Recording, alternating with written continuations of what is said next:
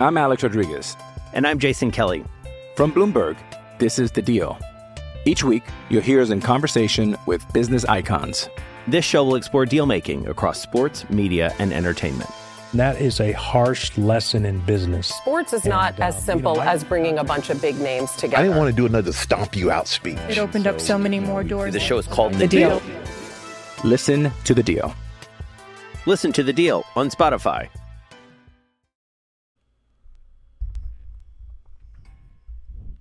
Welcome to another edition of the Gold Nose podcast. I'm your host, Gregory McCoy. This podcast is by a fan for fans. I am not a journalist. I am not a reporter. I am not an insider.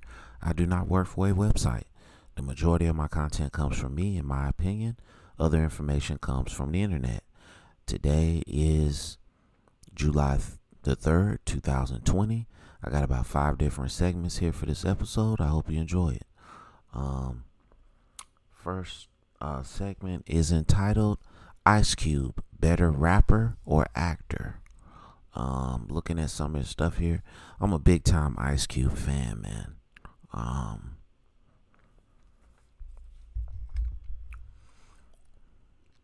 The majority, of his rap success came in the 80s, when he was with NWA. He left the group in 1989 over a monetary dispute with Eazy-E and Jerry Heller. He went solo. He had his first 2 solo albums, America's Most Wanted and Death Certificate.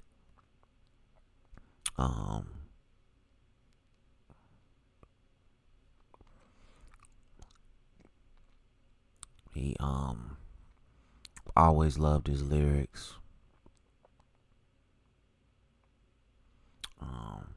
His first movie role was playing Doughboy in Boys in the Hood, which I think he was pretty good in.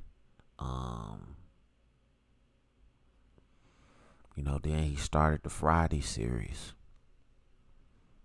And Players Club, Three Kings, Barbershop series, Ride Along, Triple X, the biopic Straight Outta Compton,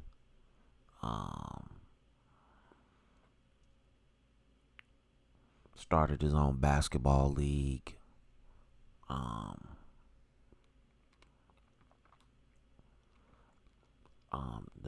another movie, Are We There Yet?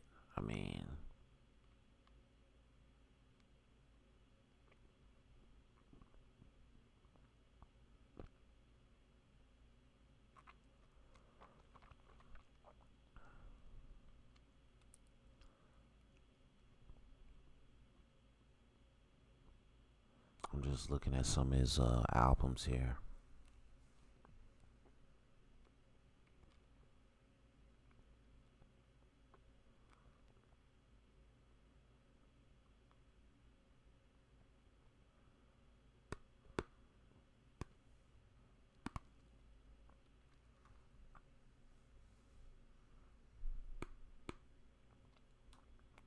Still reading here. Had 10 albums.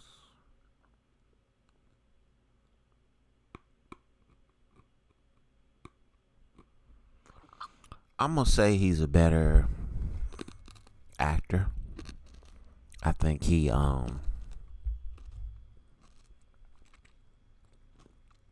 didn't become like mainstream until he started doing the rapping thing with, the acting thing with Boys in the Hood. And then Friday, I think that really put him in, as a household name.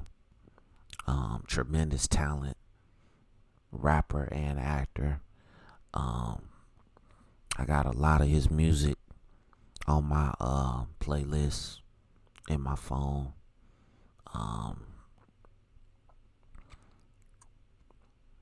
me personally, I like his rapping skills. I think he I think he's underrated as a rapper. I think when people think of all-time greats in the rap game, they don't think about Ice Cube. They say Tupac, Biggie, Nas, Jay-Z, people like that. They rarely mention Ice Cube. But I think he was one of the people that helped put the West Coast on. I mean, there's many people. Dr. Dre, Snoop, I'm trying to think of the dude from Oakland. I can't think of his name right now. Mine just drew a blank.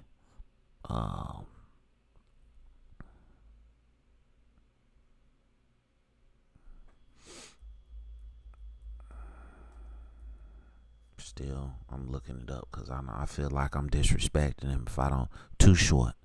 If I don't say his name.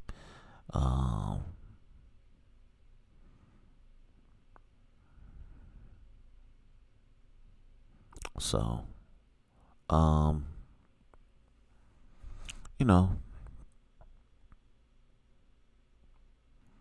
he's I think the acting is really what put him on. So I'm gonna say he's a better actor than rapper. So let me know what you think about Ice Cube. All right.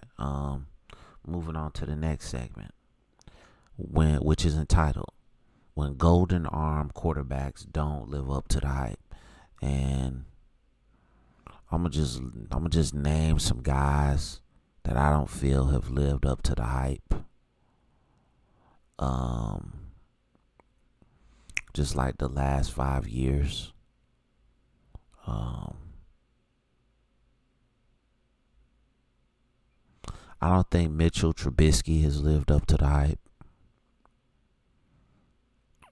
thus far. I don't think Carson Wentz has lived up to the hype thus far. I think Dak Prescott is overrated. I think Patrick Mahomes has exceeded expectations. He has exceeded expectations. Blake Bortles. Bust. Derek Carr has been a disappointment in my mind. Teddy Bridgewater. Had a pretty good year last year. But I don't think he's set the world on fire either.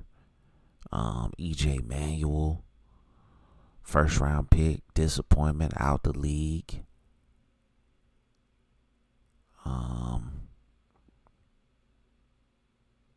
Andrew Luck, Robert Griffin III, both disappointments.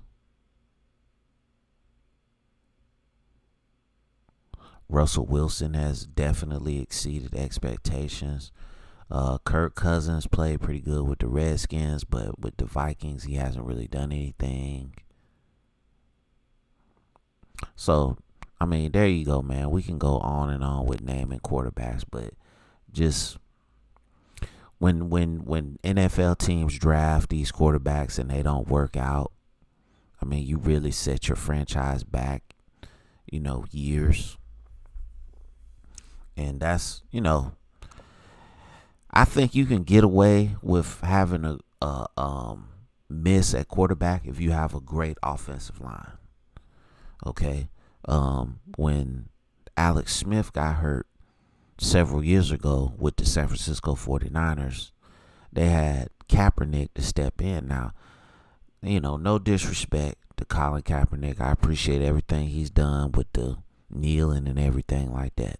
Much love, much respect for that. But in my opinion, he's not a great quarterback. I think he benefited from having a great offensive line his first couple of years. Then when the offensive line started to suck a little bit, he got exposed. Just pure football, nothing else that he's done. I think he can play, but I think you got to have like a Frank Gore. You got to have Anquan Bolden. You got to have a great offensive line. And then he can showcase his stuff.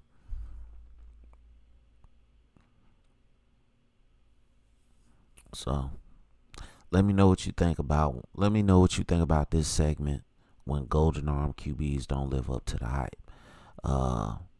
Next segment is entitled Chris Thompson, former Florida State running back. Long career with the Washington Redskins. Recently got on with the Jacksonville Jaguars. I don't know what's wrong with my computer.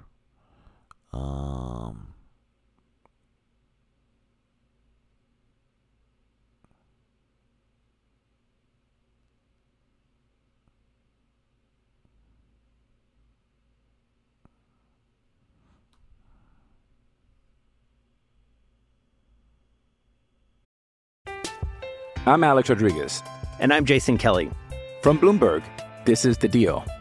Each week, you'll hear us in conversation with business icons. This show will explore deal-making across sports, media, and entertainment. That is a harsh lesson in business. Sports is not as simple as bringing a bunch of big names together. I didn't want to do another stomp you out speech. It opened up so many more doors. The show is called The Deal. Listen to The Deal. Listen to The Deal on Spotify.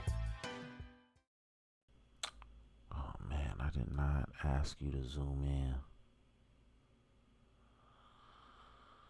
Oh, man. This thing gonna do everything but what I want it to do.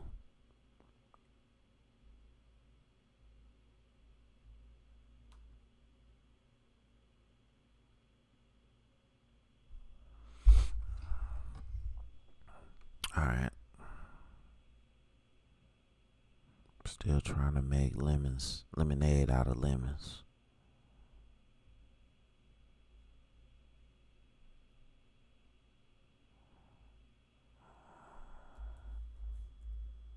I accidentally zoomed in on the page, and I don't even know how I did it, but I'm having to re-bring all this information up here. All right, here we go. Okay, he's with the Jacksonville Jaguars now. He's wearing number 34. He's from Gainesville, Florida. He received offers from Clemson, Memphis, Miami. He chose to attend Florida State. He played for the Washington Redskins from 2013 to 2019. And let's see here. So that's what, 6 years. Pretty good career. His statistics with the Washington Redskins, not impressive.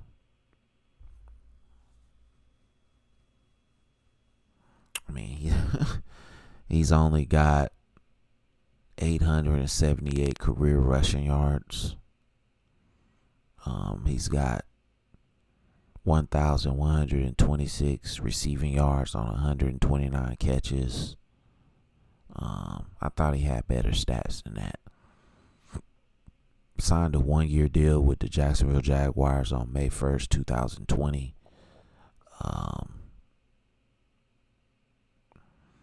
I think he was more of a situational, type running back. Like a third down guy. His best game was against the Indianapolis Colts, where he caught 13 balls for 92 yards in a 21-9 loss. So, just to be in the league this long, he's lasted in most of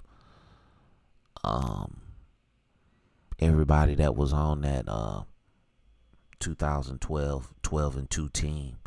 And he was kind of the guy that started the run of running backs in at Florida State from 2012 to 2016 or even up until now with Cam Akers. He kind of helped start that run.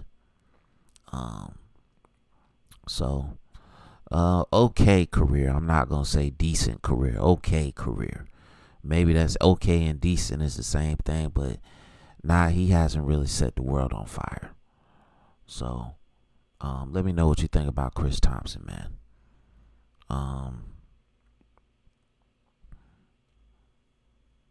Next segment is entitled, which Florida State undrafted free agents got or have the best chance to stick on an NFL team? Let's see who we got. We got Stanford Samuels. We've got let's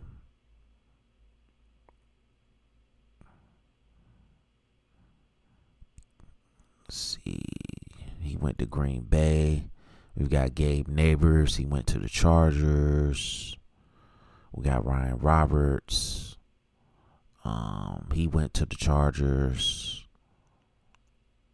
Devontae Taylor went to the Rams. Looks like that's it. I'm going to say Stanford Samuels, man. And, you know, I've been very critical of Stanford Samuels throughout his tenure at Florida State. But I think out of that group, he has the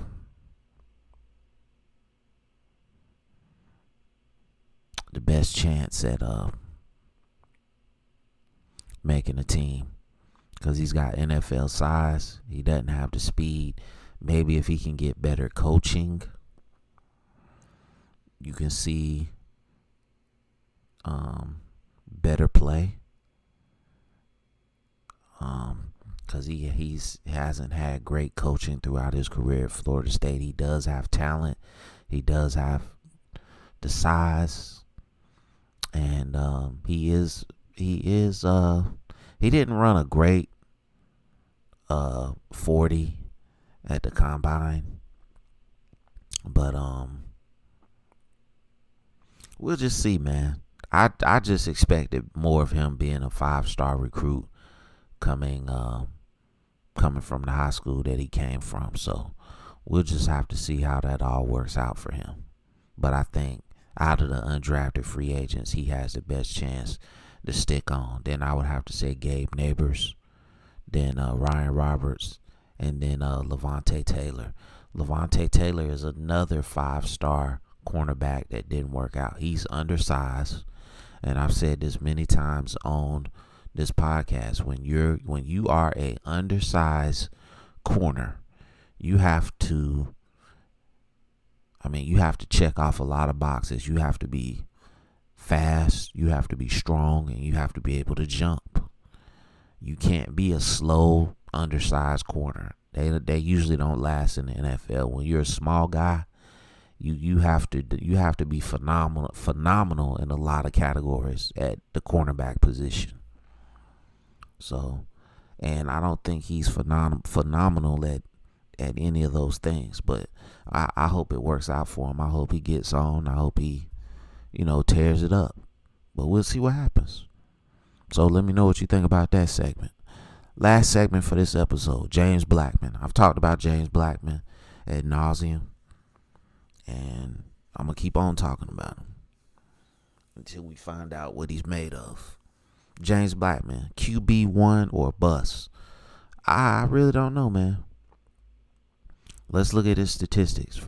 His freshman year, he threw for 2230, 19 touchdowns, 11 interceptions. Now, he didn't even start his second year, so we won't even talk about that. Then he started his third year.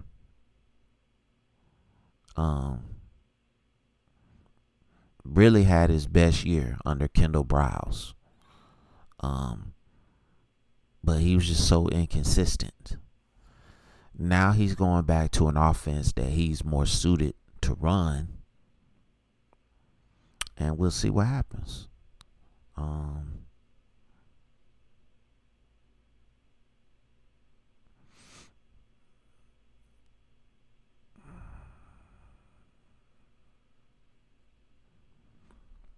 I think I'm pulling for the guy, man. I think he's been through a lot of nonsense at this school. He's stuck with it. He's still a Florida State guy through and through. Redshirt sophomore. So, I mean, he could stay 3 more years, man. This guy's 21 years old. And if I was him, I would stay. If he comes out here and really, you know, rips this thing up, man. If I was him, I would stay and just get more experience. It's not going to hurt you to stay. Get more experience. And become one of the best Florida State Seminoles of all time. But, you know, that's just me. He knows his situation way better than I do. So, I'm just saying, that's just my opinion. Tremendous arm. But like I've said before, he has to learn how to get the ball into his playmaker's hands as soon as possible. And hopefully Norvell knows that and can make that happen also. So, again, let me know your thoughts on James Blackman. All right. That's going to conclude this episode. I hope you enjoyed it. It's available on YouTube. It's available on all podcast platforms. Please wear a mask when you go out in public. Thank you for listening. And as always, go Knowles.